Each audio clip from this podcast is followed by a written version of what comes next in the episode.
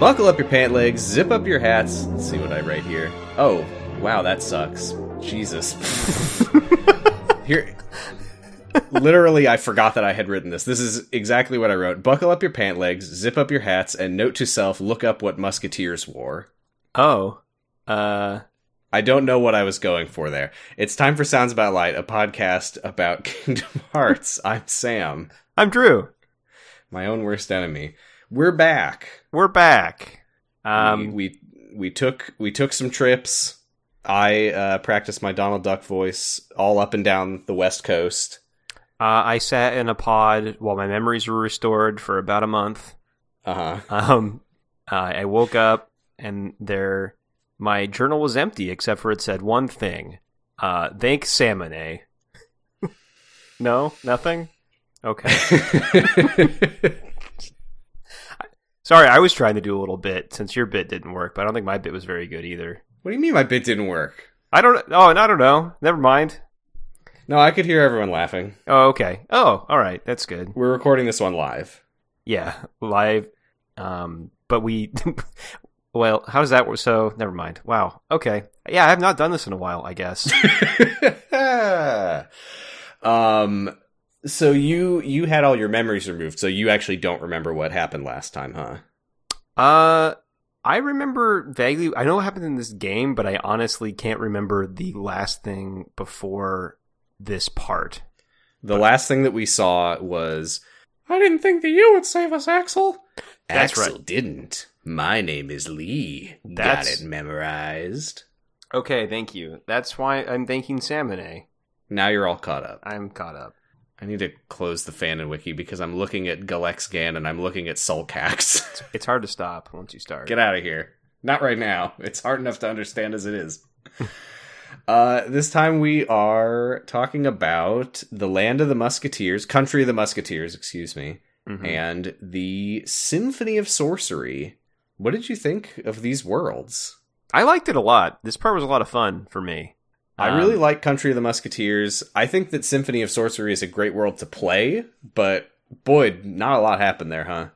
Not a lot happened, but I thought it was cool. Like I- it, it, it was doing the stuff that I would like, which is like, I, I don't know, taking the, uh, the s- the world and doing something interesting with it Mhm. instead of just showing you a, a bad version of it. So yeah, Uh, no, that well, was it was good. Speaking of a bad version of it, the uh, the game movie that we watched decided to get a little creative with the music, huh? Yeah, I still don't know what that was about. It seemed like they were avoiding like a copyright strike, but to your point, it's all like should be public domain like symphonic music. Yeah, and uh, dearly beloved, the Kingdom Hearts theme. Yeah. Which that I could see getting copyright struck, but it apparently never does. So No, it doesn't. But uh, you you gotta just just to be safe. Sometimes you have to put in some really bad EDM to underscore a really nice scene that deserved better. Yeah. Oh But well. that's just how we do it in the gamer's little playground. yeah. I mean if I wanted to see it, I guess I would spend forty to fifty dollars and play it on my own. So Uh huh. Yeah. We start in the country of the Musketeers, aka France. This is like the fourth time we've gone to France. I mean, second time in this game. Yeah, yeah. I still wonder about all that, but I, I think that I think these are all different Frances. They're all different Frances. Uh, but, well, speaking of things to wonder about, I don't know if I've said this before. I know that I've said that I dreaded talking about Dream Drop Distance for some Mhm. reasons. This is why, because I don't understand what the hell is going on here. Yeah, Mickey says something that makes it make zero sense. because we we meet Mickey Mouse, who's in his musketeer outfit from Mickey, Donald, Goofy, the Three Musketeers direct-to-video movie that I've never seen. Oh man, I watched it like a lot when I like when I was a kid. I watched some clips of it in preparation. It looks it seems fun. Yeah, I remember liking it a lot. I have not seen it since I was probably like eight years old, so I don't remember it that well, but I remember watching it a lot. Well, now you've seen it again. Yeah. The whole- yeah, this is exactly the way it's meant to be seen. uh, Mickey, Donald, and Goofy are fighting a Dream Eater as musketeers, and now you you have gone on record. You know the Disney cartoons better than I do. Donald isn't usu- his character isn't usually like Fraidy Cat, is it? Uh, a little bit, yeah. I mean, I think like Is he's it? like he's angry and confrontational, but he he's basically just like, uh, yeah. Frady Cat, I think, could be mixed in there for sure. Okay, fair he's enough. only that break- seems to be his main thing in this movie. I, yeah, it's not normally like that. Uh, they they play it up for this. I guess the thing I would say about Donald is, is that he's brave when he thinks he's going to win, Uh huh.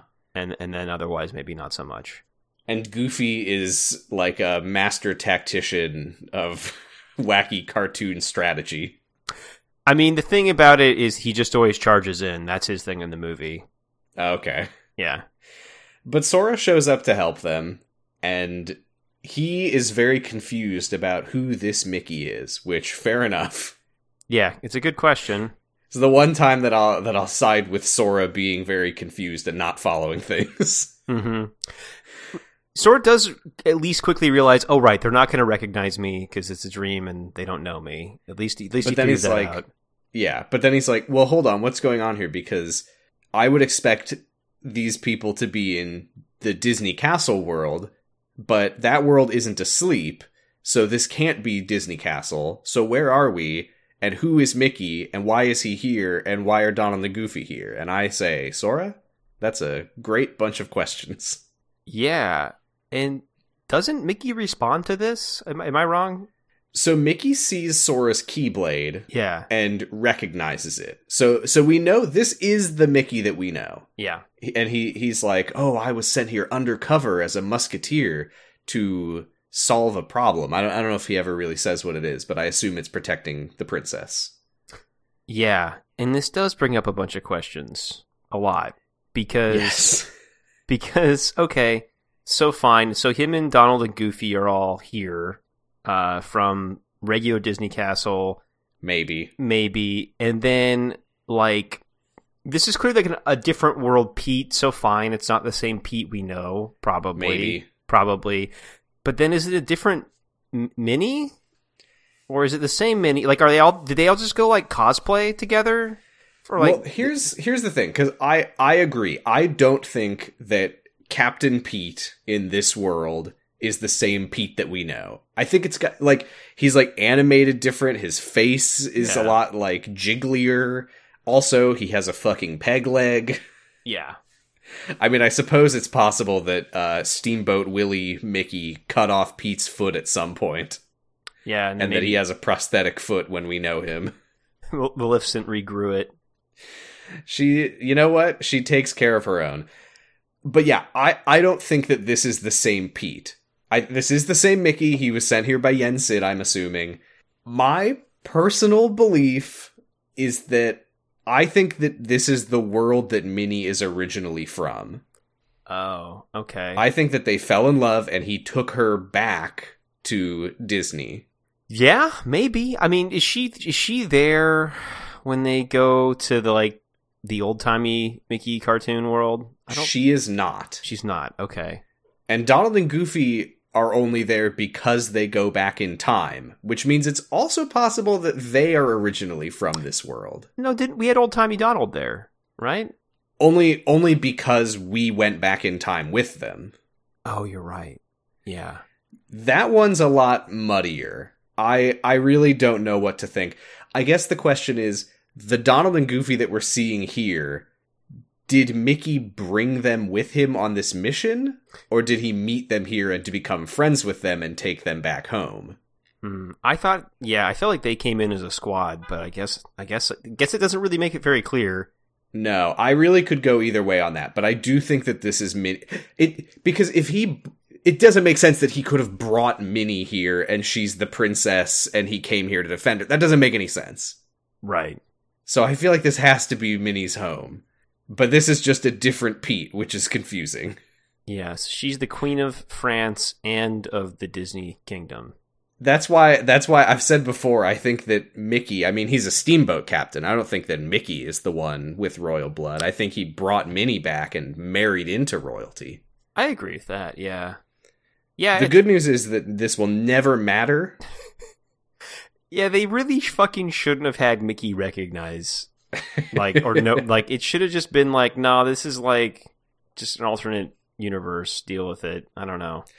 Right. it's it's it's a little it's a little messy. Yeah. Uh, but I think I think we got through it fine. So that's good. Yeah. Yeah, because then I Uh, was like, is every cartoon with Mickey in a historical setting like him time traveling and solving problems? Like, well, see, that's what's weird because he looked like rubber hose steamboat Willie, mhm. but then time passes and he becomes Mickey Mouse. right, right. Why did that happen? Uh, that's how mice age. Uh, I'm sorry. Sorry. That's how mice age. Oh, that's how mice age. Yeah. Would- I thought that you said that that was how your aging went. oh yeah. No, that's also how I've aged. It's true. I used to be all rubbery, and my I had a little triangle instead of a pupil, and but I have become uh, much rounder and and smilier as I've gotten. Uh, Haven't older. we all? Yeah, it's true. Uh, Donald and Goofy introduce themselves. They're friends for life. Woohoo! Uh, Sora insists on coming with them on their mission. We get another flashback. I don't know if this was clear that it was a flashback. Yeah. Okay. Uh, we see Musketeer Captain Pete naming the three of them Royal Musketeers and assigning them to guard Princess Minnie. Uh, Donald is terrified. Goofy doesn't know how to count to three. um, my notes here say that Pete kicks so much ass, and I'm happy to see him again. I love to see Pete. Yeah. Just look It's- yous, all dressed up and going nowheres. It's one of the biggest surprises of this podcast is how much I like Pete. Yeah, he's good. He loves to be evil and he loves to like say little like weird jokes at people. It's the best. Well, now here's a question. Yeah. Is is it possible that this is a different Donald than Goofy because Goofy's not this stupid. Goofy knows how to count to 3. Yeah, he does. Yeah, I don't know. Maybe he learned after this period. Mickey brought them here and he was like, "All right guys, we got through that okay, but we need to have a serious talk about your combat effectiveness." Yeah, well, and like this version of Mickey's like less perceptive unless he's like making a joke about his friends, but he's like Donald's brave and Goofy's clever. Yeah, he's just being an asshole. Is he just being a dick or is he is he just done, just doesn't know his friends? well, that's another point for maybe maybe they are from here originally and he just met them for the first time and he hasn't he's not very good at reading people. No. Well, now hold on. I just remembered there is for no reason there is a scene here where Pluto is here and Pluto is it's only that one scene that Pluto's in it for like 2 seconds. Yeah, because in the in the movie, it's it's the four of them, um, so that's why he's here for a second. Also, because he's obviously doing evil plots in Kingdom Hearts. Maybe but yeah, Oh my god, that's so scary because what if Mickey actually found Pluto here with Minnie, Donald, and Goofy, brought them all home, not knowing that he was bringing home the puppet master Pluto? yeah, That's the, so scary. the secret Xehanort that is Pluto.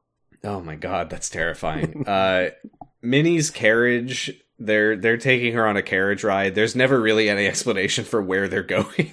they just like we're gonna ride her carriage through the deep dark woods. yeah, it's the the only way to keep her safe. I hope the bad guys don't get God, us. I Anyway, hope a- there's I hope a fucking dinosaur doesn't show up. uh oh, it's a it's a Tyranto Rex or whatever the Dream Eater is called in this. Yeah, Uh, they fight it, and then the Beagle Boys show up. Remember the Beagle Boys from whatever they're from? yeah, they well, yeah, the Beagle Boys actually are like an ongoing villain of like Donald Ducks and I think Mickey from like old old Disney stuff. I think they're in Ducktales, but I I don't really know where they came from or I- why they exist. I wanna- but they're here. I I, I want to say they're like from like Donald Duck like comics and stuff too, and that's why Okay. they're in Ducktales. But yeah, they're like Pete's. They're usually like Pete's sidekicks. I think. Well, hey, good for them making it into Kingdom Hearts. yeah, yeah, Uh, they knock them off the carriage and kidnap Minnie. I did watch the uh, the scene from the movie, and it was very funny to learn that uh, in the movie Daisy was also here. Oh, I didn't remember that. they they love to not put Daisy in Kingdom Hearts. They really do. Yeah, she can only be there to like for like a line, a game if she's lucky. Yeah, and it's it's always like chasing Donald around with a rolling pin. that's right. so they they chase after the carriage uh there's a tower because the carriage is empty they're like well, let's check out this tower There's probably something in the movie I mean, I, I did watch this scene from the movie. Actually, I don't I don't fully understand the context of it, but the tower scene is great. Yeah, I again I don't really remember it too much, but It's that uh, they're trying to break the door down, and Goofy like rears back to charge at it, but then they're like, "Oh, it's actually open," and he he like runs all the way up the tower and like flies out the window. oh right, yeah, yeah, yeah. Okay. He like bounces back off a tree. A cow kicks him back through the tower window. There's like a windmill or something. It's like a Rube Goldberg machine of Goofy being silly. Yeah, I mean that one of my notes here is that I like this part because it actually has good like cartoon bullshit going on, which is fun. Yes, because the what happens in the movie is that he goes through all those wacky things and then flies out the window. And then later, when they're confronting the Beagle Boys, he has the idea: what if I do it again and knock them out the window? And they recreated that. He like grabs Mickey and they jump out the window. They bounce off the tree. They knock them out the window. That's great. They put it in the game. Thanks, guys Yeah, it was fun. they never do stuff like that it was it was truncated but that's okay Yeah, it's, I mean, I feel like part of me is like, did they just get the ability to, to do more with this because they figured no one would care about it? maybe Maybe.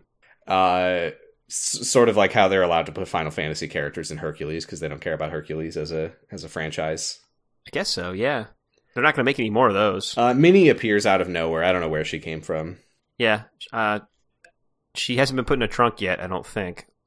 sora and goofy did all the work uh so minnie thanks mickey mouse for his bravery Yeah, he's the hot one. He's the hot one. Oh god. You know, because that's what we all grow up into is a hot, a hot Mickey Mouse. Uh, they return to Musketeer HQ to celebrate a job well done. Again, I don't know what the mission was. Uh, to get kidnapped by the Beagle Boys. yeah, take the princess into kidnapper territory. Great job. Uh, but then Goofy, he runs off after something and he goes off screen. And then Donald starts freaking out and tells Mickey that the Beagle Boys were working for Pete and that them being Musketeers was all a lie. I feel like we're really, really skimming through the plot of the movie here. In the movie, aren't they not even musketeers? And they just like put the clothes on and they're like street urchins or something. That I don't know about. I did I did look this up for this scene because I didn't know what the hell was going on. Like one of the Beagle Boys working for Pete like lures Goofy off by like pretending to be Mickey asking for help or something. And Donald also gets caught and there I think I think it said that Goofy is like in a guillotine and Donald manages to escape. Wow, I need to watch this. Does movie. that sound familiar? I need to watch this No? movie again. uh, but Donald manages to escape, so he now knows that Pete and the Beagle Boys were trying to kidnap Minnie, and he tells Mickey about this, and he says, "I'm no musketeer. I gotta get out of here." Uh, so he runs away, and Mickey, Mickey and Sora are not concerned. No, They'll be that's back. fine. And Goofy is probably not gonna get his head chopped off. They don't know that. That is not relevant to the game. That's just background info for anyone who looks up the plot. Yeah, I don't think they wanted to touch that in the game. Um, so, oh, there's a great Pete line here because Pete has not met Sora at this point. So when when they're talking about the captain, Sora doesn't know that it's Pete, and you know what? Neither do I really. But Sora says, "What is the captain up to?" And then Pete shows up and goes, "Ah, a stranger looking to be endangered." God, it was so good. I, love, he when was just wait, talks. he was just waiting in the shadows, waiting for them to mention him. he always is. Yeah. Um, there's another thing. I couldn't find this clip in the movie, so I don't know if this actually happened or not. But we cut away on Pete punching Mickey in the face. we do. By the power invested in my fist, I clobber you. yeah, and and we we like see him swinging, and then we cut to Sora, who's like, "No." And I'm assuming Sora fell asleep here. he gets like overwhelmed by dream eaters while he's distracted by the plight of Mickey Mouse. Oh, okay. I thought maybe it was like when he fell asleep at the beginning of the game. oh, oh, I got you. No, no, he he gets tackled by Dream Eaters. okay. Uh, they just leave though. Donald and Goofy wake him up sometime later. Pete and Mickey are gone. Uh, it's really weird to hear Goofy from Goofy say Mont Saint Michel. I wrote the same thing. I'm like, it's weird hearing Goofy speak French. Doesn't seem like you should He do took that. Mickey to Mont Saint Michel. Eh, that's how you'd say it. He explains that Mickey is in a dungeon that will fill with water when the tide comes in, and Mickey will be drowned to death. And then we get a cutscene of Mickey drowning to death. Oh no! And then it's funny because it just fades out. Like it, he like full on goes limp in the water. You don't see anyone coming in to rescue him or anything. all we needed was the fucking Mario sixty four like grabbing at his throat, like Yeah, or like Sonic the Hedgehog danger music. Yeah, it's pretty grim. yeah. uh, we do go to Mont Saint Michel. Uh, sorry if I'm pronouncing that wrong. I'm American. sounds good to me. Um, there's no cutscenes here. It's a cool environment and it's fun to run around in, but there's no cutscenes here, so we have nothing to say about it. Mickey dies, Yeah, Mickey's fucking dead. but then he's alive. Uh, Um, yeah. Donald and Goofy saved him. There, the plot point about them like not being true musketeers is not really present here. They just keep like mentioning it vaguely. But Donald and Goofy, okay, this must be what you were saying because Donald and Goofy are like, we learned an important lesson. Being a musketeer is not about the clothes you wear; it's about what's inside. yeah, because I think it's like they just find some musketeer clothes and just and just start pretending to be musketeers. Well, Mickey gets inspired, and this is a gripe that I have to make that probably nobody else could possibly give a shit about. Mm-hmm. But when Mickey is inspired and decides to be a musketeer again, the music that is playing in the background as like swelling inspirational music is the pot smashing training minigame theme from the Olympus Coliseum in Kingdom Hearts 1. There's nothing more inspiring. That's how you become a hero. It's the it's like the the field theme, but the sped up version. They're like da da da da da da da. da. Yeah, and it's what a weird pick. he's becoming a hero again. It's thematic. Oh my god. Yeah. Oh, I did gloss over the part where he starts smashing a bunch of pots. this is what it means to be a musketeer. I'm getting fired up. Yeah, he went, Uh, Mickey says that he overheard Pete say that they were taking Minnie to the opera house, so they go to save her, and they find the Beagle Boys standing outside the opera house with a big treasure chest making muffled Minnie Mouse noises. yeah, it's a very big comedy chest to put a mini in. Yeah, and you know, in Kingdom Hearts, you see a big chest, and it never has what you want. It's usually just a map or Minnie Mouse. Always very disappointing. Yeah, maybe a Dalmatian, possibly not in this one. No, those are in little chests. Oh, sorry. Yeah. Uh, they there's some opera house gameplay, but it doesn't really matter. They ultimately end up on the stage, and Minnie is no longer in the chest, so I don't know what the point of that Yeah, was. she got free at some point.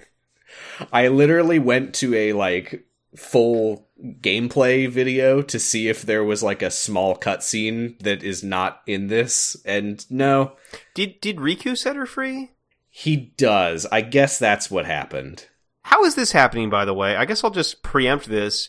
This isn't how it's worked so far, but in this world it's now, Riku is affecting what's going on with Sora. Yeah, this is like Persona 5 changing cognition type shit. Yeah, I don't know, but it, yeah, I mean, whatever. You can do this if you want. I just feel like they should do it the whole time, or or don't. I do mean, it. this would be really cool if it was happening all the time, but it's not. Yeah, if What it was- happens is Yeah. we learn that Pete's plan is to lure them onto the stage and then drop a big crate on them and kill them. I love that plan so much because you know what? It's a pretty good fucking plan. It's just not very dramatic. no, not at all. Uh, but as it's falling on them, it just suddenly disappears. It And ki- Sora realizes that Riku must have saved them from his side. I got scared for a second because when it disappeared, it kind of looked like it was um like derezzing, and I got worried we were in a simulation again. Oh my god. Zemnis reappears and says, I told you, Data doesn't dream. but it does write fanfiction about direct to video movies. and sometimes dreams. Ah. Uh,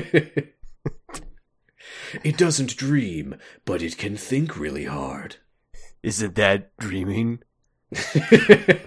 We're getting like an existential, philosophical debate about whe- what dreaming means. And, the, and then they drop a box on him. Yeah, and then they drop a box on Zemnis. Problem solved. Roll credits. when you walk away. Uh, Pete calls in the Beagle Boys for one last fight, and they lose. The end.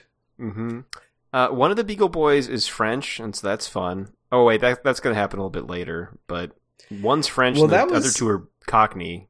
That was weird because in the one uh, clip that I found on YouTube of the Beagle Boys talking, it was one of the. It was like one of the Musketeers said something French. I think it was Goofy. It doesn't matter what it was. Maybe he said bonjour, and the and the Beagle Boys like, Oi, that's French. I ain't French. Uh, maybe they're supposed to be British assassins. I don't know. ma- but one of them is definitely speaking French. One of them is definitely French. Yeah, I don't know. It's weird. I guess they don't get along. Fair enough. Yeah, They're just coworkers. No one ever said that they were friends. that's true. Yeah. the- you think with a name like the Beagle Boys, they might like each other, but that's just it's just it's just good marketing. they're they're just boys. They're not the Beagle Buds. That's right. Uh, we cut directly to Minnie naming them officially Royal Musketeers. Hooray! Yay! Sora unlocks the sleeping keyhole and he's feeling really, really good about friendship right now. Yeah. I wanted to say one one interesting thing about this, and I'm sure this is not intentional, but you know, like the I I, I have not like read this or watched the old like um, Kiefer Sutherland movie in a long time, but you know, in the actual Three Musketeers, there's actually there's the Three Musketeers, and then D'Artagnan comes in. So that, there's actually four people in the Three Musketeers, which is kind of which was always confusing to me as a kid. That's Pluto. Um, yeah, maybe. But in, in this case, Sora kind of gets to be the D'Artagnan, which is like a guy who shows up who's a big badass and helps them fight people, which is basically what happens in the, in the actual Three Musketeers. So in a way, this like Kingdom Hearts version is more like the real Three Musketeers than than the movie was. That's good. I like that. Yeah, Good I for don't, them. yeah, I was like, that's probably not finally made it intentional, work. but I'm noticing p- the parallel. I don't know. I've always said that Sora is the D'Artagnan of Kingdom Hearts. He he sure is. Uh, Riku arrives. Who's the Who's the character in the Three Musketeers who is always off screen doing uh, nothing particularly relevant until the end? Um, that's Dark Tanyan. uh, D'Artagnan arrives uh, at the opera house. He he goes straight here, and he he just sees Pete and is like, "Well, that's no good. that's not. That's a problem." He's that's he's never good. It's so wild to think that in a different world, if if things had gone differently in Kingdom Hearts One, Pete and Riku would have sort of been surrogate brothers. Weird, Weird. weird. I wish they had worked together. That would be Oh good. well, maybe someday. Yeah. Um, if Riku can have an arc, then why can't Pete? I, w- I wish Pete. Oh, maybe I don't know. He kind of maybe he is. Maybe he is having an arc. We'll see. Maybe he is. Pete's gonna have a face turn, and then they're gonna have to bring in Mortimer Mouse to be the new uh, henchman. That sounds great. I would love that. I, legitimately, if, if Mortimer showed up, that would be incredible. Yeah, and also like, who's the evil uh, other Scottish duck? Um, Mm. I assume you're not talking about Scrooge. No, Scrooge has like a foil as well. Oh, I th- this is Ducktales lore that I am not familiar with. I don't know. I'll, I'm gonna look it up, but keep going. So Riku follows Pete inside. Blah blah blah. He reaches the stage and he catches the Beagle Boys preparing for their evil plan, which is that they have basically cardboard cutouts of Mickey, Donald, and Goofy, and they just put them on the stage to confirm when we drop the crate, will it kill them? Yes. it sure killed these these other pieces of wood, so they'll definitely die. Yeah. By And the way, I Riku posted. sees- I Oh posted. yeah, it- Flintheart Glomgold. Yeah, I knew it was a fucking great name. Flintheart Glom, Glomgold. Oh, and I guess he had a sidekick, uh, maybe like a talking dog named Carl Barks. Interesting. sort of like a, a communist counterpoint to the capitalists of. Oh no, sorry, that's the creator of Scrooge McDuck. yeah, Carl Barks is just a man. Uh, or the creator of the comic. I don't know. Anyway, Yeah, Glomgold, Um, Glomgold's just a, just a different bad ca- capitalist, I think. Glomgold. I can't deal with Glomgold. Uh, what in the hell are his shoes? He's wearing like He's got- soulless Crocs. well, he's got spats on his feet. I think is what we're looking at. Oh my god! To represent all the spats that he has with Scrooge. That's right. Maybe they all have shoes like that. I, I really don't know what's going on anymore. I have to move on. Glomgold was Uh, from South Africa. What? Okay, I'm sorry. Keep going. I mean, with a name like Glomgold, I don't know why that wasn't obvious. I just thought he was another Scottish guy. That's why he's got the little Scottish hat on and stuff. No, it's cultural appropriation. Maybe. Oh, later. He, wait. Oh my god. I can't. Sorry, I'm getting deep in this wiki. They're talking about how he he is from. He appears Scottish, but he's really South African. What the fuck? I mean, never trust a duck who moved to South Africa during apartheid. Yeah, you really fucking shouldn't. Yeah, he, he he actually is worse than Scrooge. This is the Elon Musk's grandfather of DuckTales. Yeah, and and Anyway, yeah, uh, Riku sees cardboard cutouts of his friends getting crushed to pieces by a big crate and says, Well, that's not good. no, that's probably not. They're probably not going to go, Oh no, it landed on them. Let's move. yeah. I'm gonna prevent this across worlds. The thing that I have been doing the whole time. He chases them backstage, uh, and they're not here, but the chest is. And he says, Oh, let's see what's in this. Maybe it's a map. And he opens it with his keyblade, and Minnie Mouse is inside. All right, what's this? I came over here to see if you've really got all this cabbage you've been bragging about. Think I'm a phony, eh? Well, I never brag, Shorty. Comics are good. I'm starting to think that Scrooge McDuck might be a little bit of a Scottish stereotype. He might be. I, I don't know what to make of this at all. I don't know either. I was just on the wiki and I thought it looked good. I They are also the same height. I don't know why he called him Shorty. think that's Maybe he meant it affectionately, like he's calling him like a little thotty. or it's South African slang, and it's terrible. Uh, so Riku introduces himself to Minnie and says he's a friend of Mickey's. Uh, and this is so weird because the what is happening here is that the Beagle Boys there is a bunch of gears, okay, on the Mhm. wall. Uh huh. yep. And if you turn this wheel, then the gears will mess up the trap. Yeah, the, uh, this was built by the same people who do all the architecture in Resident Evil. so one of the Beagle Boys runs up to the thing and is like, Well, I better take this little wheel thing, otherwise, someone could turn it and foil the plan. Yeah, yeah. My assumption was that you turn that wheel to also drop the the box and maybe I don't know, I don't know.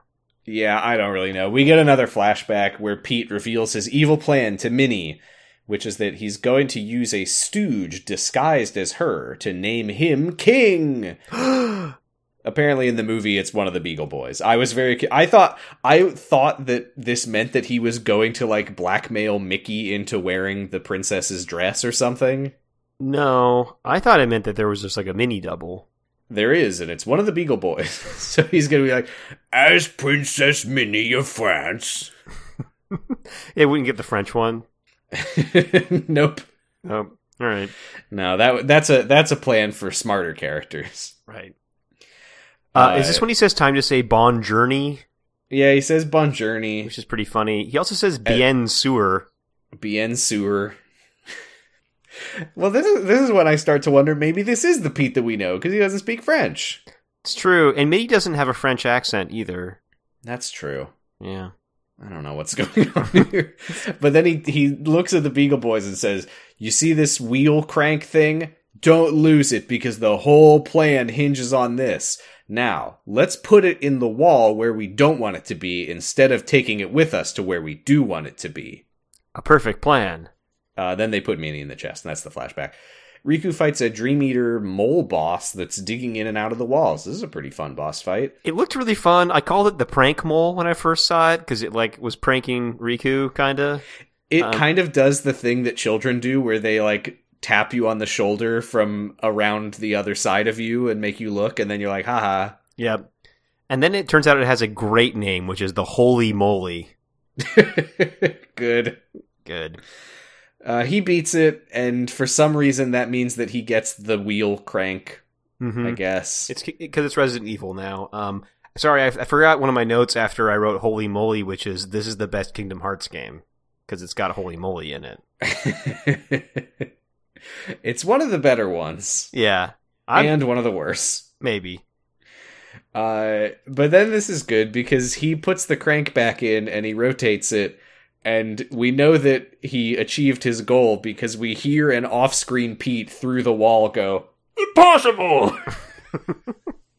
So is it's like is Riku in the same dream this time actually, and we just didn't run into him?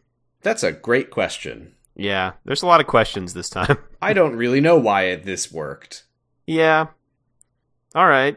All right. It worked and it worked. And Minnie says, You're as brave as a royal musketeer. And he says, What are musketeers? And she.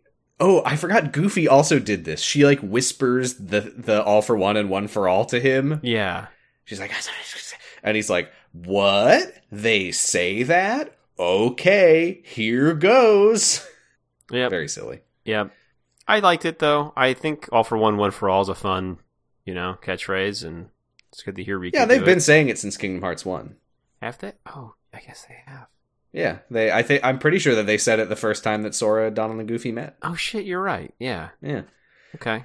Uh, he locks the sleeping keyhole. That's Riku's. So this side was of them. this. So it is the same. g- It it, it has to be the same. Donald Goofy. I guess just yeah. Well, did they come here? Are they I think from it is here? the same. I, the, my question is just: Is this where they're originally from, or or not? And I truly don't know. Yeah. Where does Glomgold fit in? he doesn't fit in anywhere. Oh man.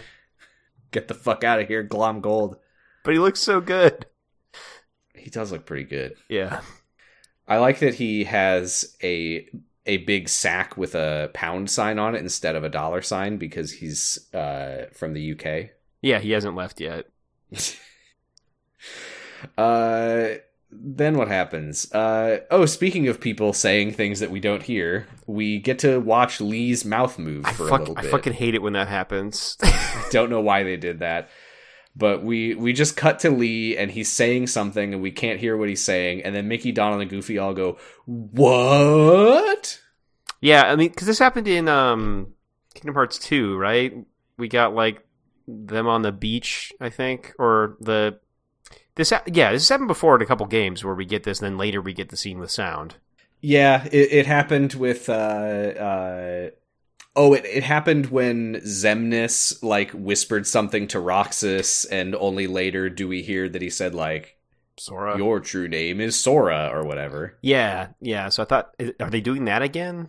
Yeah, Nomura loves this. Whatever, Okay. it's fine. I don't I don't like it, but it's whatever. Do you know? Were you able to use context clues to figure out what Lee is saying here? I didn't think about it. fair enough we we will never get a flashback to hear what he actually said but we will learn what he was saying Okay. I guess I'll wait for that. donald does not approve of whatever it was Hmm.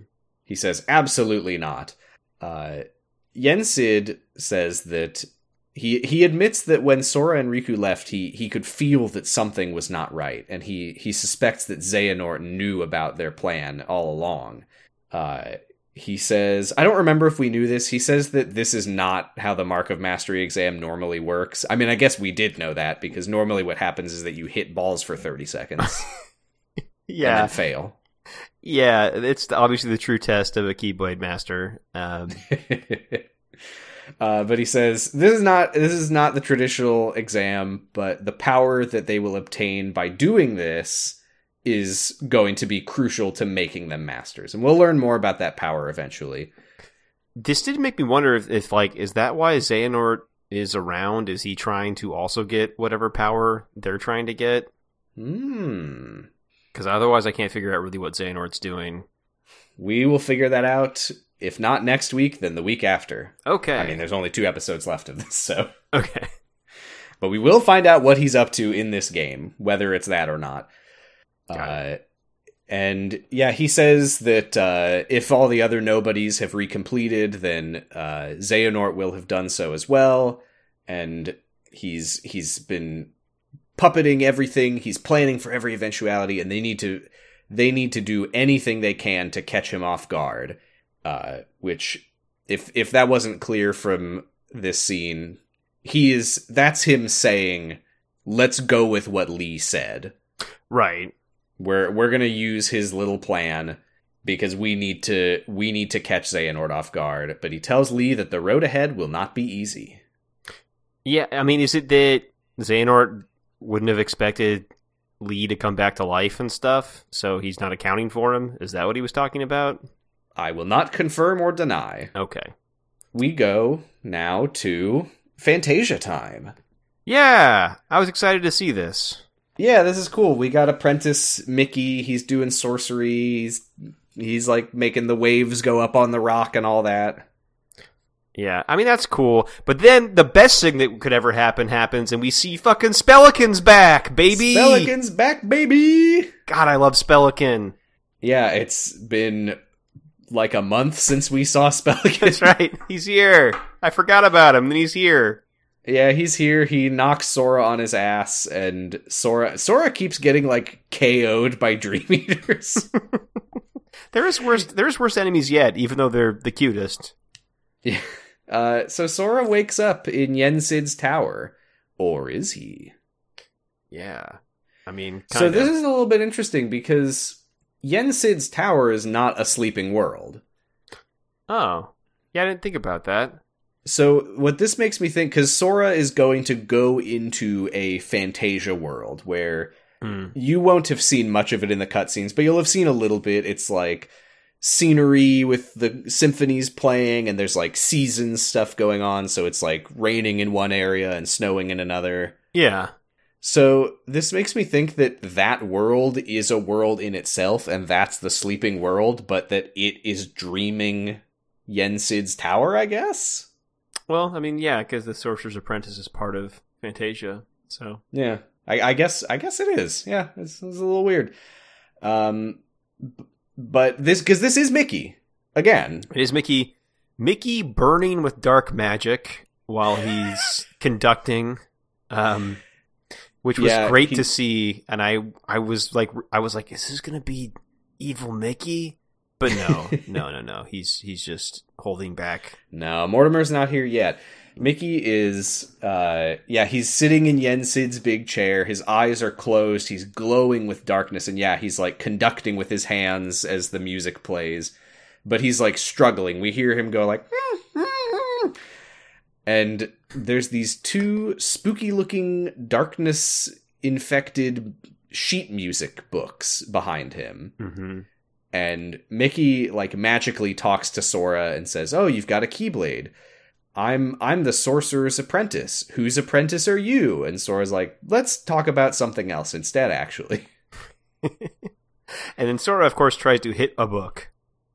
Yeah, he you know, this is what happens. This is why he's not in school uh because when he sees books, he just attacks them on sight. That's right.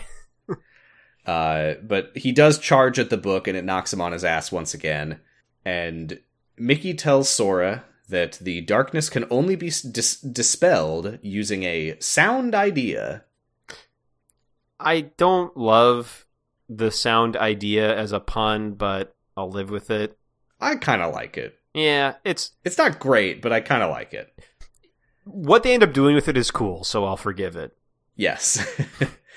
so Mickey creates another uh, book of sheet music and tells Sora that he can use it to visit a world where he can find a sound idea.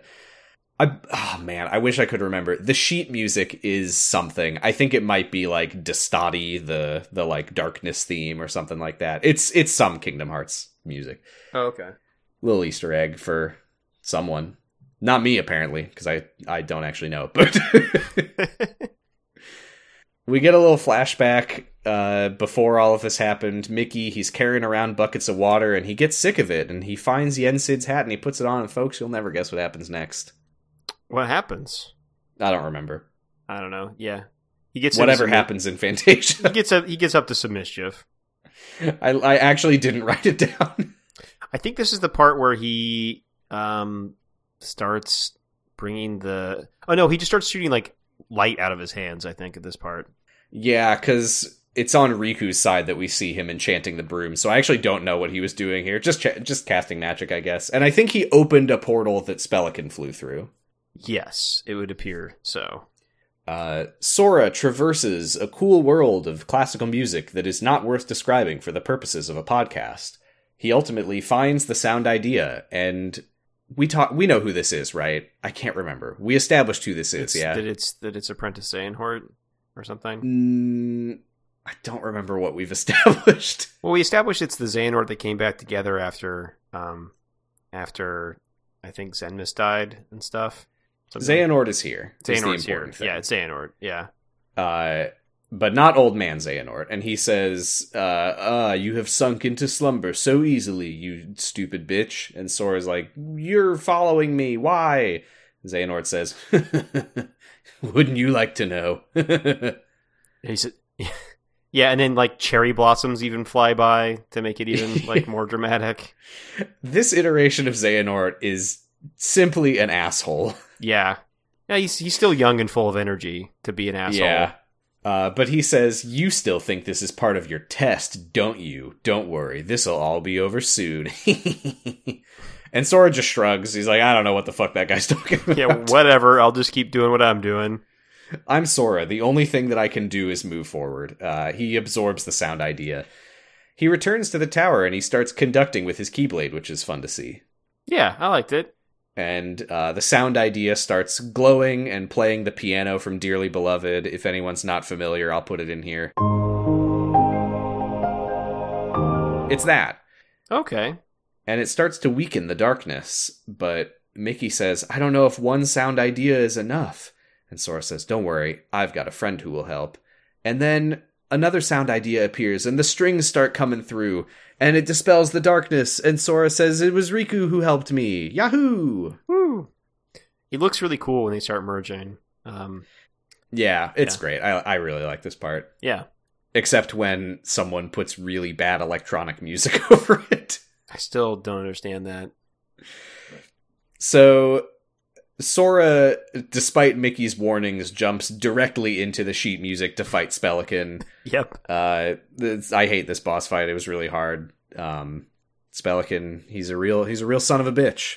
Well, you can't have. I mean, he's the best villain we've had in this series. So you can't have him go down easy. Maleficent, eat your heart out.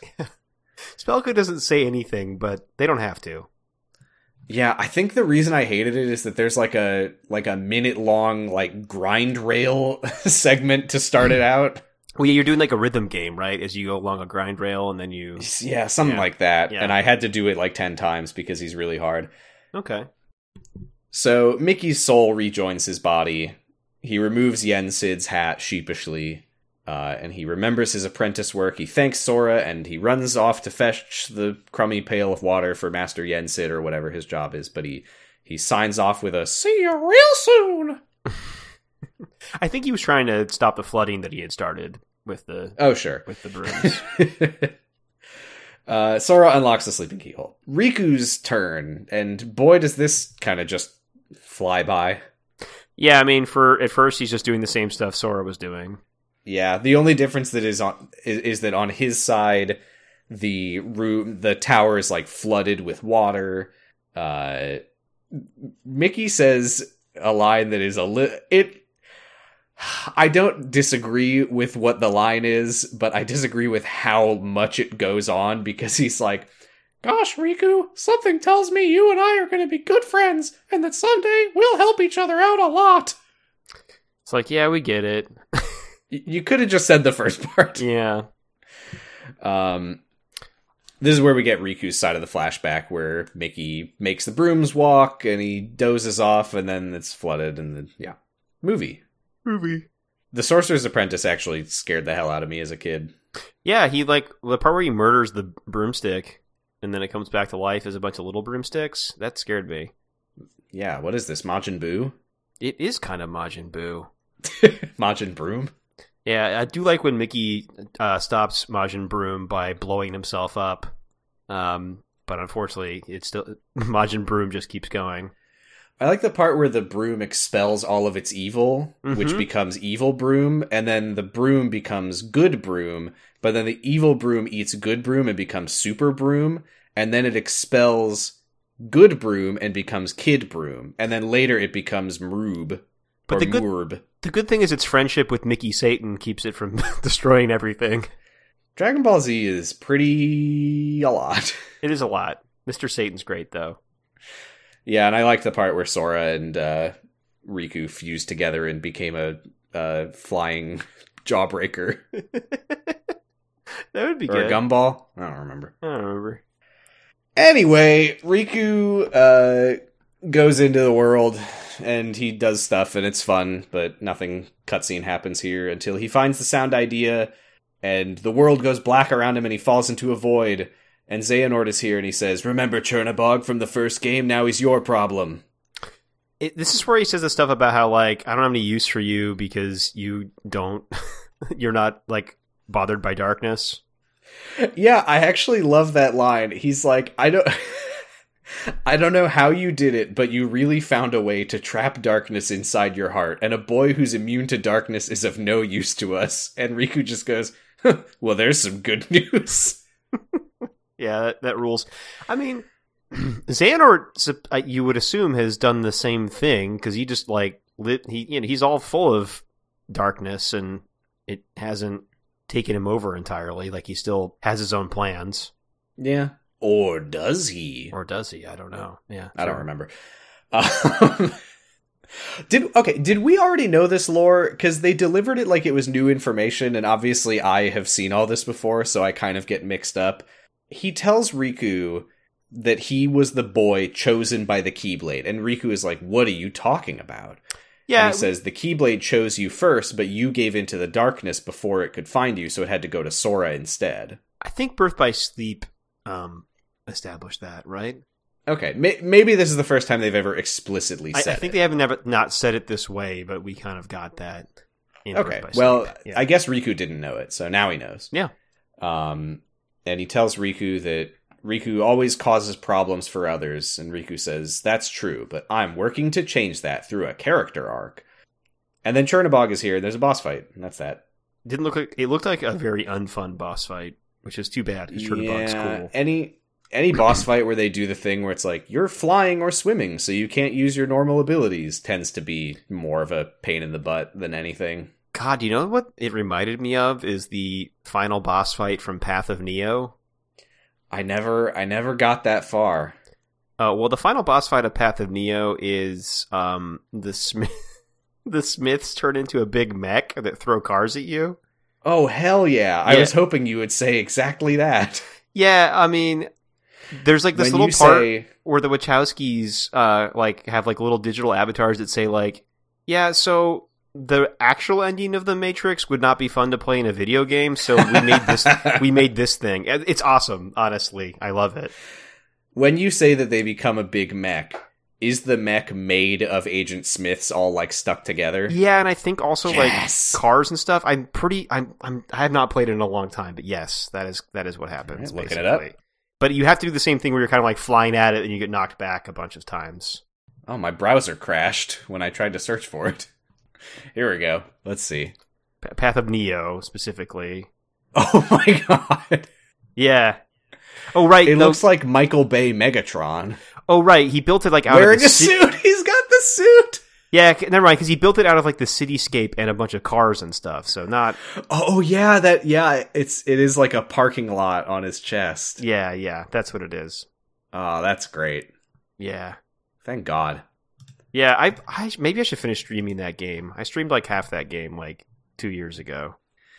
Oh, you know what? I don't know if I ever did play. Pa- no, I must have. I remember the stealth section when he's in the office at the beginning.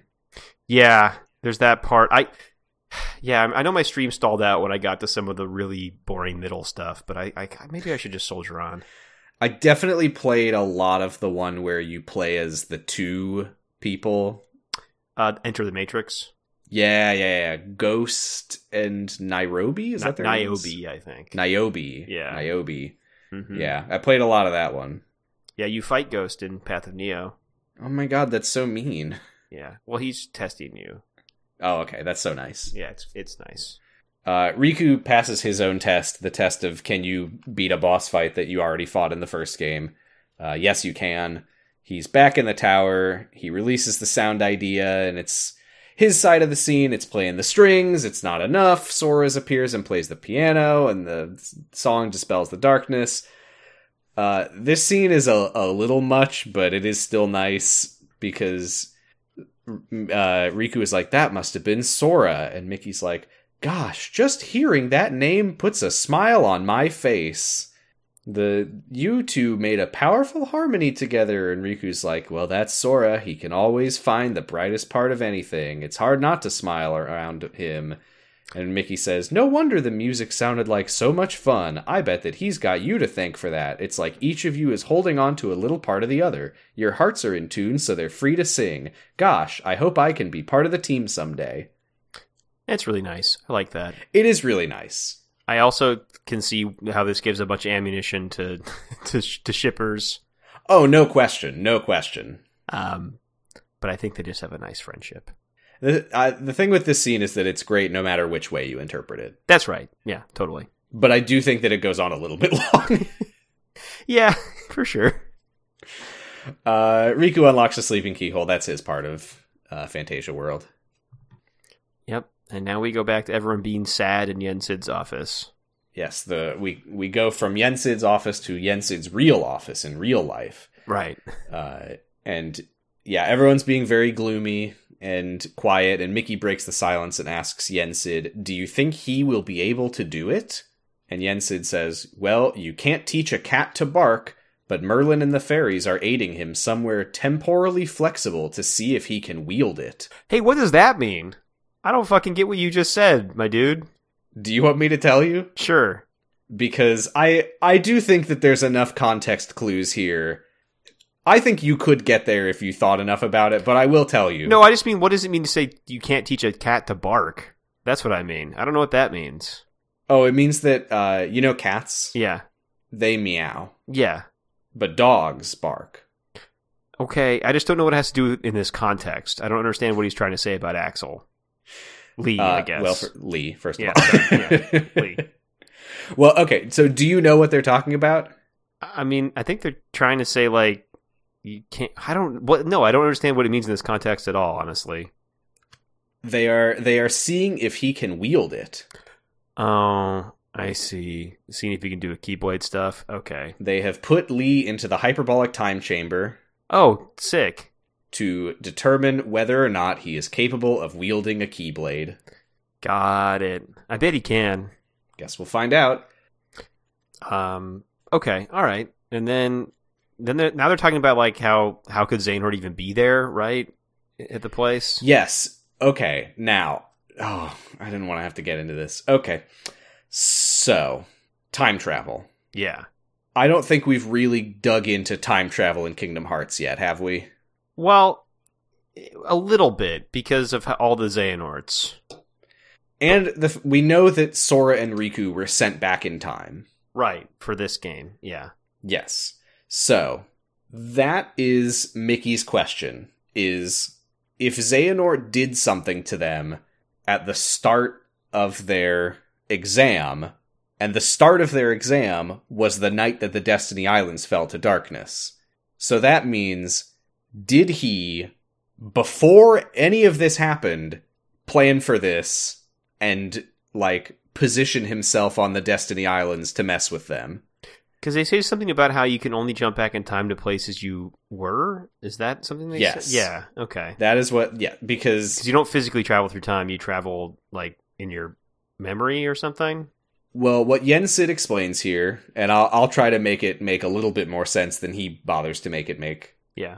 uh, unlike that sentence, um, is that when the Destiny Islands fell to darkness, Xehanort would have to be there in some form because you can't just time travel to whenever, wherever you want.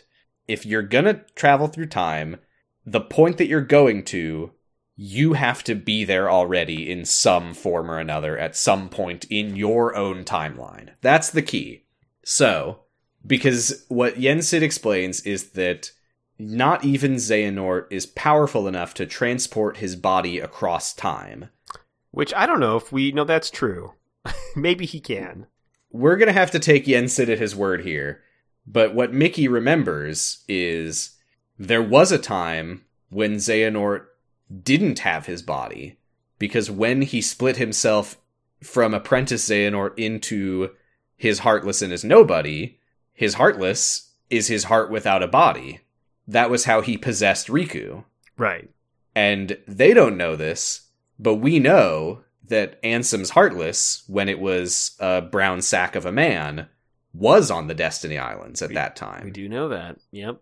which means that whether or not that version of him in that moment knew that the Mark of Mastery exam would be happening then and there, a future version of him could just time travel to that point and start fucking shit up.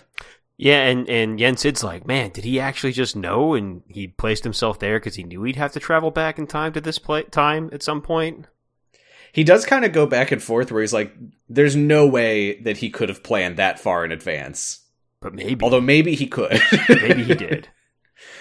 Um, now we haven't really gotten to this, but Maleficent did bring it up at the end of Coded. We do know that there is something called the Book of Prophecies. Correct. So it is possible, maybe, that Xehanort actually could have known everything that was going to happen if he did have the Book of Prophecies. And I'll tell you right now, I don't think that we actually know the answer to that question. But I was thinking about that and thinking that it is possible that that's how he planned all of this. Hmm. Maybe. Or not. Maybe he's just really, really smart. He he appears to be. It's hard to know. I mean, mostly he's really really smug. That's right.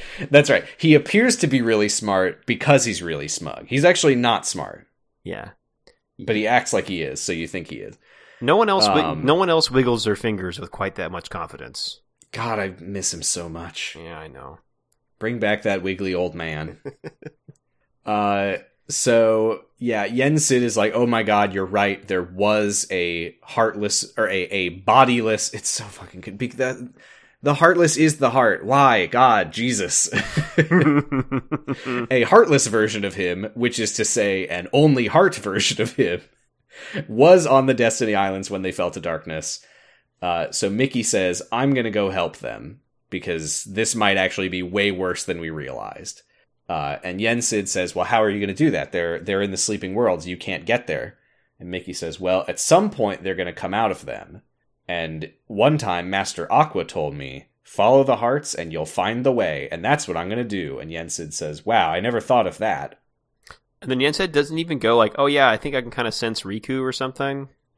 Yes, he says, I still can't figure out where Sora is, but right now I can sense that Riku is somewhere in the realm between, which means he's, right now, he's not in the realm of sleep. He came out of it at this point, Yeah, I think, which is interesting. which is interesting. Uh, Donald and Goofy say, Let's go with Mickey. And Mickey says, No. No, you're yeah. He's I, yeah. What's interesting to be like, yeah. If I die, you have to be the the ones to like fix everything. Yeah, I don't want to spoil it too much, but let's just say Kingdom Hearts 3 is pretty interesting. You know, like Dragon Ball, it's sort of like um, Goku going off to die and saying to like fucking Krillin and Yamcha that they're gonna have to try to like fix everything. All right, Chatsu, you've got this. oh no, Poir, you're Poor. the new hero. Oolong, take care of Poir. Yeah, I guess that's not fair. It, I guess it's more like TN and Krillin. I'm not gonna be as mean to say that one of them is Yamcha.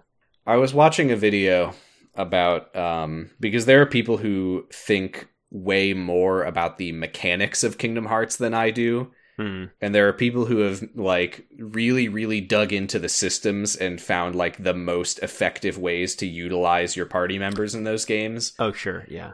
and apparently uh if you're actually paying attention, Donald and Goofy contribute almost nothing besides healing you. Yeah, they don't do a ton of damage. no, they really don't, and they fall off more and more as the game goes, apparently, Hmm. which is why the most popular builds for Goofy involve just turning him into a sort of berserker who loses all of his health and then gives you a bunch of MP when he dies. Huh. or something like that. I can't remember exactly how the strats are, but you basically turn him into a battery Okay. because he can't really do anything on his own, but he can let you cast more magic. Well, that sounds like a great use for Goofy. Yeah. So all of this is to say that they are uh, Oolong and Poir. This is the most Dragon Ball heavy episode of this Yeah, podcast yeah, that we will that ever happened. have, maybe. I don't know how that happened, but yeah, it, it did happen. Yeah. And that was before they even mentioned the hyperbolic time chamber. Yeah. Eh, I- they had Dragon Ball, and we brought it up before they did. yeah. Uh, that's that's where this ends, though, is Mickey saying, "I'll bring him back," and that's where we stopped. As long as Mr. Popo's not there, I don't want Mr. Popo around. No, we don't need Mister Popo. Um, yeah, this is a fun. I I lo- I loved this this part. It was great. Um, Yeah, I I kind of wish that we had a little bit more story in the Fantasia world. I you know, it's one of those things where when you play the game, you know, there's so much gameplay between the cutscenes that you don't necessarily realize how sparse it is. But uh, yeah, in in terms of watching it, I, I was a little bit like, oh, that's the whole thing. Oh, all right, fair enough. Yeah. Um. But yeah, I, I do think this is one of the best parts of uh, Dream Drop Distance. yeah. This is where I think Kingdom Hearts really shines when it's when it's being fun. I guess Direct to video. direct to video. Yeah, maybe. Yeah, maybe it should always be direct to video from now on. Except for it very much won't be. Yeah, although the uh, return of Jafar world in Kingdom Hearts 2 was not great. No, that sucked pretty bad. um, but now that we know that time travel is in play, we can get, uh, what is it, Cinderella 3, A Twist in Time? Yeah, three caballeros. We could get um, uh, Donald Duck and Math Magic Land. Like have you know do some edutainment. That'd be good. Oh, that'd be fun. Yeah. Did you get to watch that in school? I did. I don't know. It doesn't ring a bell, but maybe. It was like this kind of educational video. It's what I mean. He's in Math Magic Land, like it sounds like. But Uh huh. um, I'm gonna have to track that down anyway. Um, I did play a lot of Sonic Schoolhouse. Yeah, the Math Magic Land was one of those movies we watched when they, you know, they wheeled in the TV on a that that thing. Yeah, When the teacher can't be bothered. yeah. The teacher's hungover, so we watched Math Magic Land. God. We, we watched some weird movies in school. Yeah, yeah. I mean, I was about to say we're Just like like, all right, I, I don't feel like it. We're just going to watch The Sandlot for the next three days. I was about to say we're the last generation for that to happen to, but you know what? Probably now they probably just get shown like PragerU videos or something terrible. So, Oh, God. so it's actually probably way I worse. got a fucking ad on YouTube the other day for PragerU Kids. oh yeah, Yeah. Chilling. oh yeah, uh, yeah. It's terrible. There's um, Dave Anthony's got a podcast where he's been going into PragerU stuff, and they talked about a lot of Oh that. yeah, I've I've heard of that. Maybe you told me about that. I May- don't remember. maybe. Someone told me about it. Maybe yeah. It's yeah. Their shit's terrible, and they're really trying to go after kids in a big way. So that's fun. Well, you know, uh, kids are kids are busy with their own thing. It, it's true. On kingdomheartsfanon.fandom.com. Thank God. Uh, what would you like to hear about today? Kingdom Hearts Child of the Sun or Kingdom Hearts Signs of Zodiac? I've read some signs of zodiac myself, so let's do Child of the Sun. I've started using the uh, Breeze Wiki extension at this point, so that is an antifandom.com link. Oh, great! Yeah. Oh, Galaxy. Kingdom Hearts Child of the Sun is a fanfiction created by Galexgan. The story takes place several months after Xemnas' defeat, and the story gives the tale about Galexgan and his quest for a heart. Uh, so we've got Galexgan, we've got Kaixiel, we've got Soixja, we got Zakshi, we've got Nalkson, and we have Orin from Final Fantasy VIII. Oh, so a bunch of nobodies, I think, and then Orin. And then the lead antagonist, of course, is Sulcax. That's right. Yeah. What name is that? Oh, Lucas. Okay, we definitely read about Sulcax before. Yeah, we've read about Solcax. Yeah. uh, but we haven't read the story. And I feel like I feel like one thing that we haven't really done on this segment is really dig into the the prose. Mm-hmm. So I think that we can we probably can't read all of this, but we can either read the prologue or part 1 of 1. Uh, I think I'm seeing more fun things in part one. all right, we'll skip the prologue. How did we get here? Who gives a Who, shit? who, who cares? Galexgan Child of the Sun, Part 1. Galexgan starts his day to day life as usual in the new organization. It had been seven months since Zemnis was deafieted by Sora and co, and though the castle that never was was crumbling, it had been taken as the base of operations for a new set of nobodies.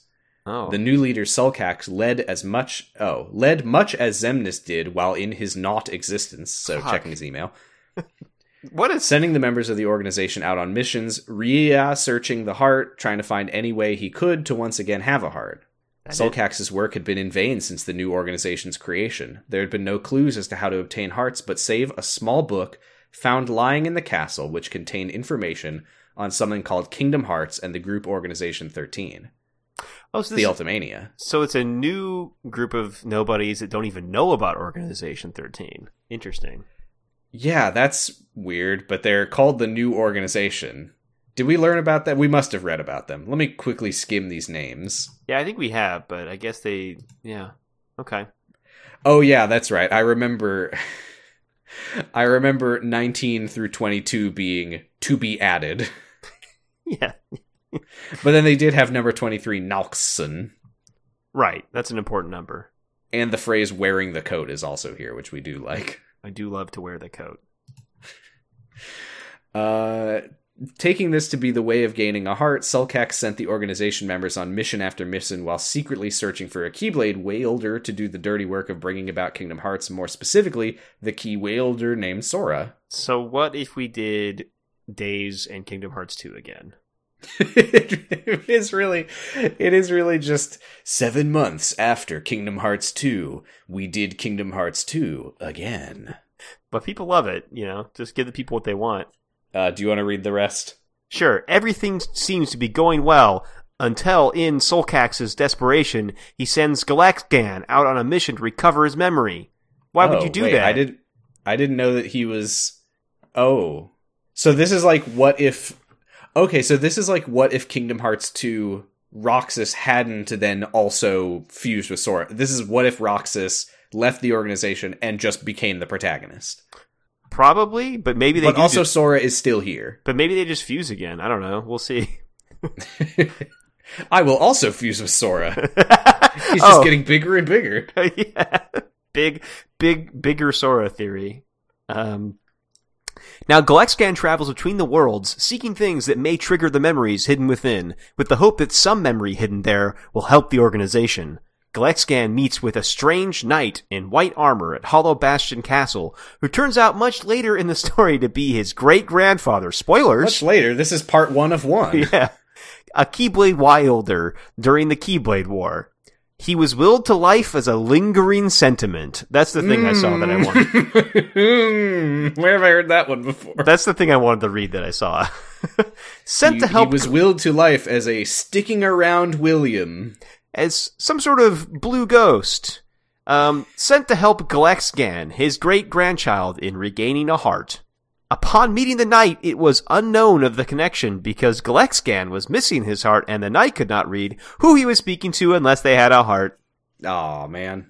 Eventually, Galaxgan and his friends are sent out on a quest by the knight to find a Heartless, Galaxgan's Heartless, so that the heart can be freed and returned to the person the knight was sent to help.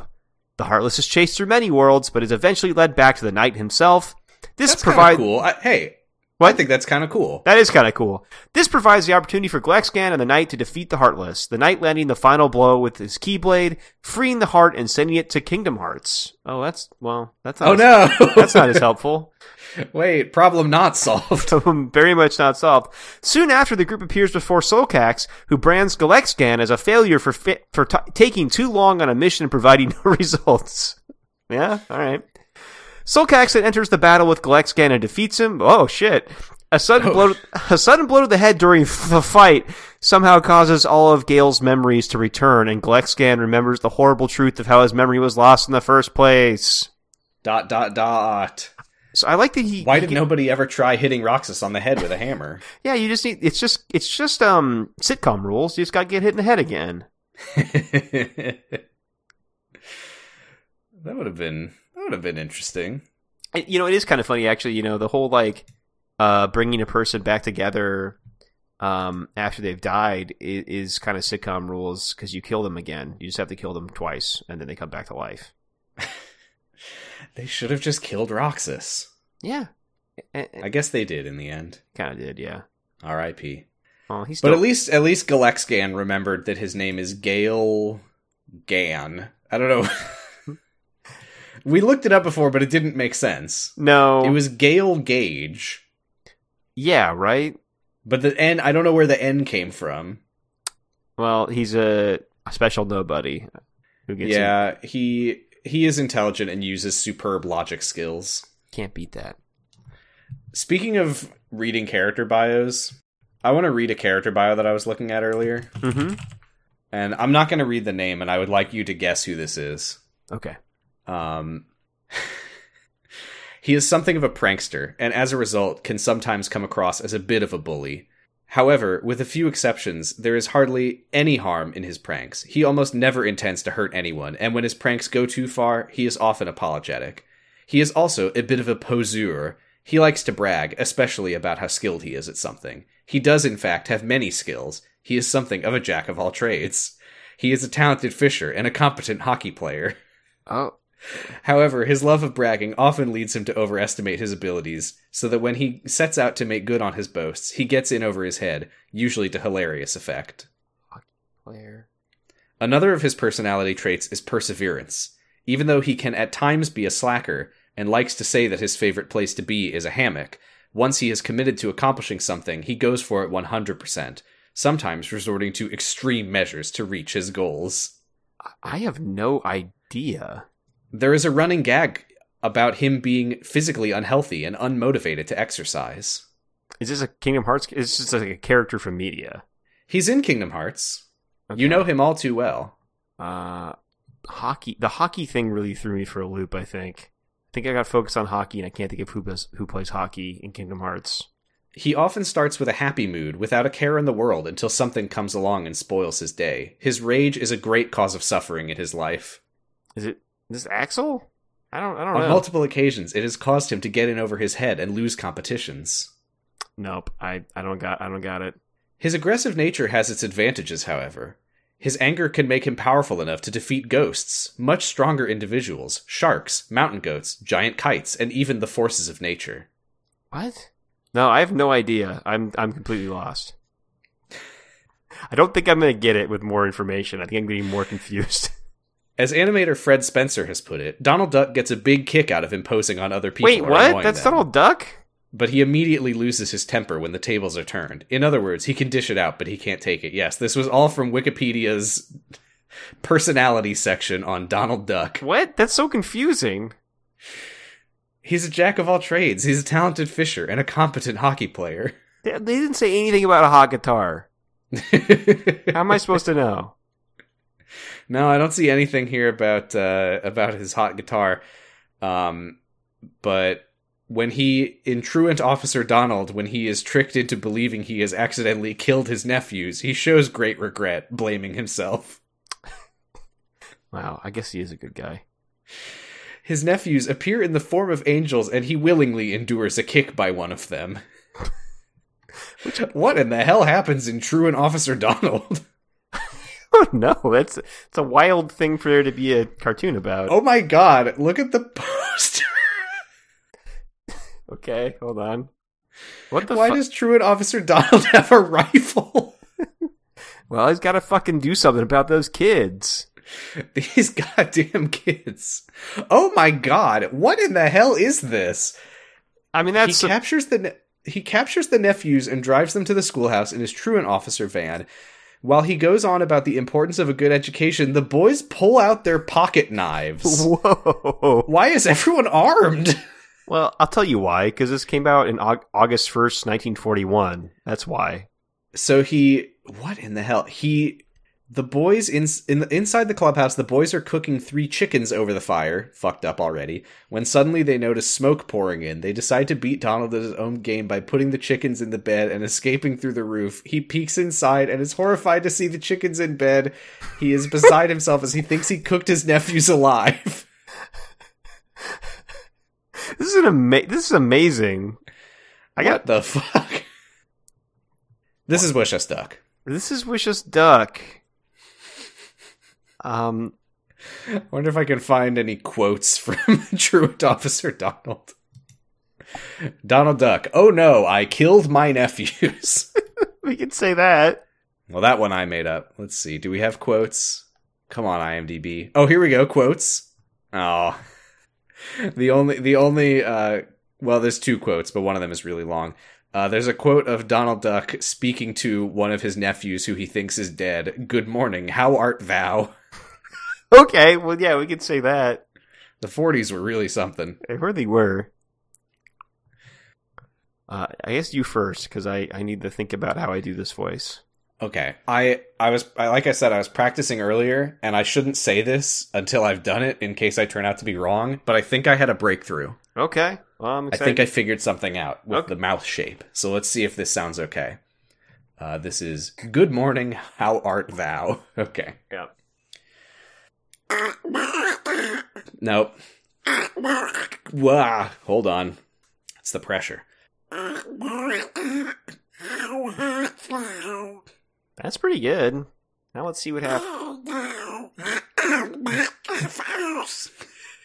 Let's see what happens. No, I was better earlier. I can't do it on the podcast. Sorry, everyone. I'm really good off the podcast, I swear. Yeah, let me show you how it's done.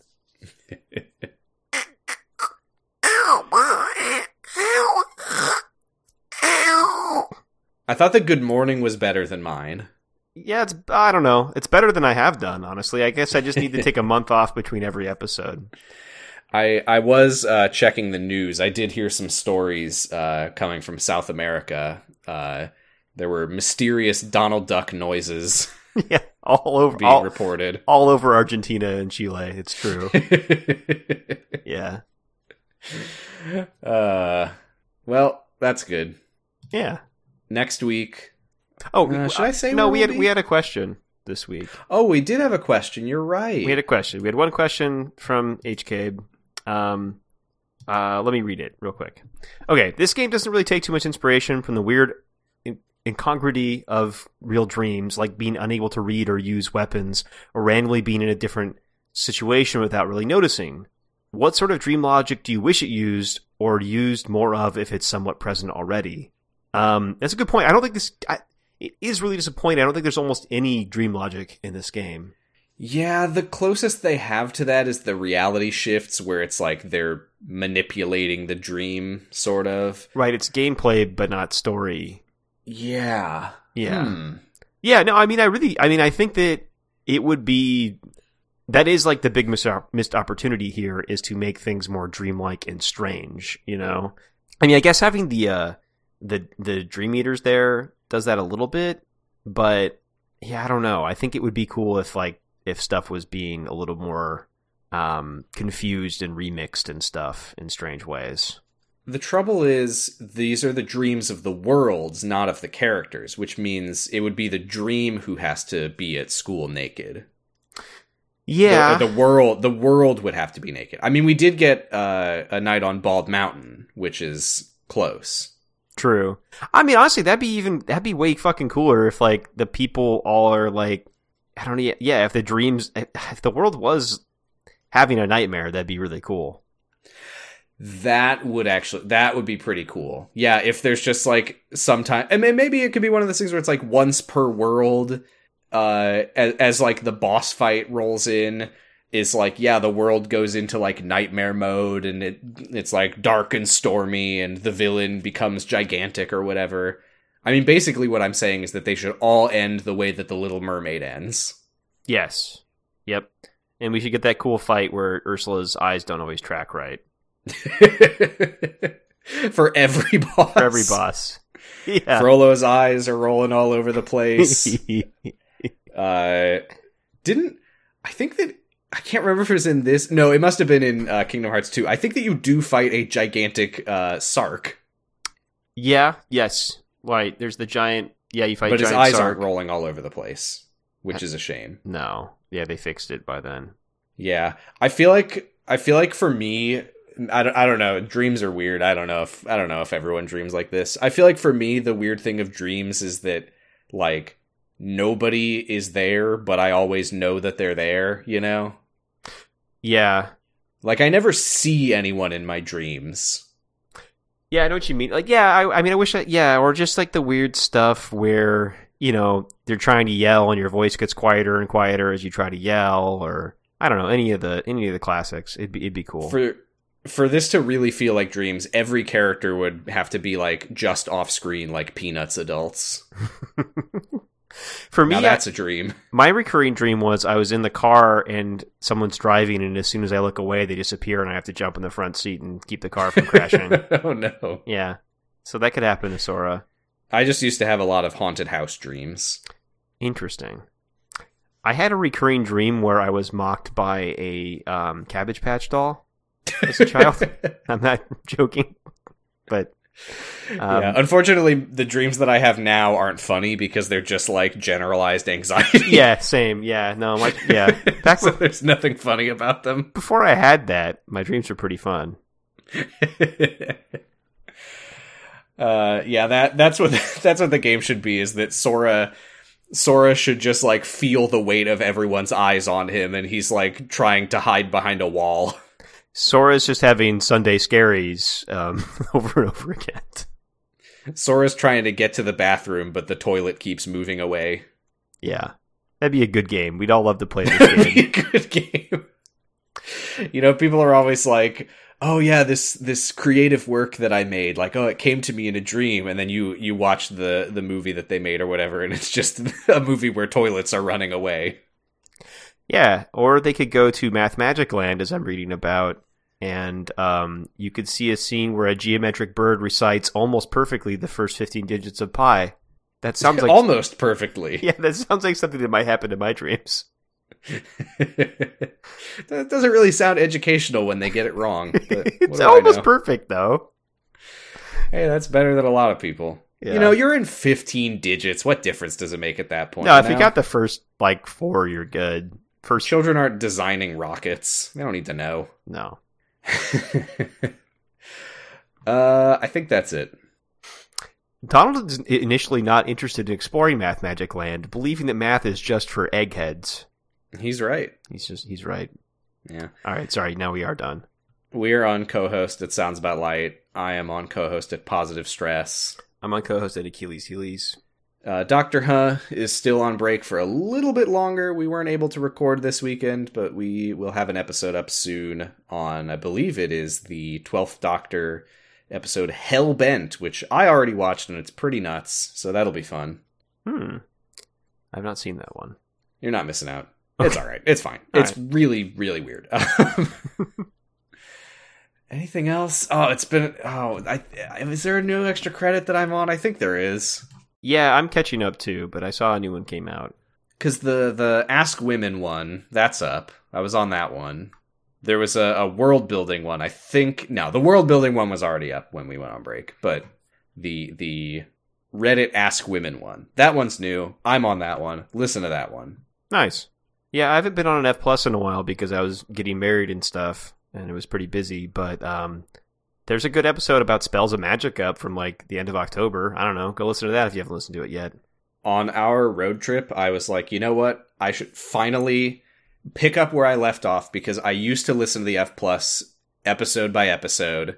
And I was like, I'm gonna pick up where I left off because I, I I was listening episode by episode, and then I then I slowed down. I started only listening to some episodes that struck me, and then I slowed down more, and then it got really really sporadic. And I was like, okay, I'm gonna get back to the last episode that I didn't listen to when I was listening in sequence and that was the Thumbsuckers episode from like six years ago. Whoa. Time flies when you're having fun. Yeah. Thumbsuckers. I don't even remember that one. don't don't listen to that one, folks. Okay. I mean, do listen to it. It's a good episode, but Jesus Christ, those people are weird. Yeah. Yep. Uh, anything else? We're on noisepace.xyz. along with other don't- shows. I don't think there's any new shows since we went on break. We weren't on break that long. Uh, well, you had um, your final episode, I assume, of a show you've done for a long time. Oh yeah, Henry Kissinger died. Yeah, hooray! Uh, we we're trying. We're trying to record a proper episode. Okay, It's so hard to schedule. yeah, I understand. We're we're trying to we're trying to get a true final episode of H Kip out. Henry Kissinger's Pokemon Going to Die. That's the podcast. If you don't know what I'm talking about, I probably shouldn't just say H Kip. We all know it. That's what we call it. I think that's everything. Yeah, Well, we'll be back next time to talk about. I'll say where we'll be next time. We'll be back next time to talk about the world that never was. We're going back. I like that. I like that place. Yeah. But until then, how do we. Oh, God, I don't remember. Keep no, going. I do remember. There's an old man who wiggles, and we love him and we think of him every day. We love him, and we hope he and Pete have a great life together. Maybe that would be cool, or just hanging out as buds. yeah. And the thing that he will say all the time when that happens, of course, is Keyblade.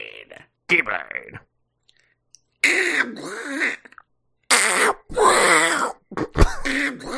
No, that was worse. I'll cut that one. Wow. Bye. Bye. So this captain guy's the culprit. I wonder what he's up to.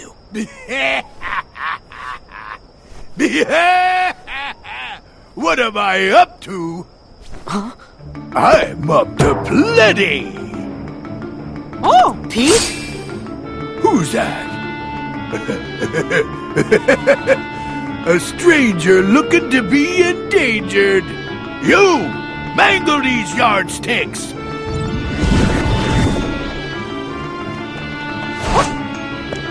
Captain Pete, by the power vested in me as a musketeer, I arrest you, mister! That's a good one.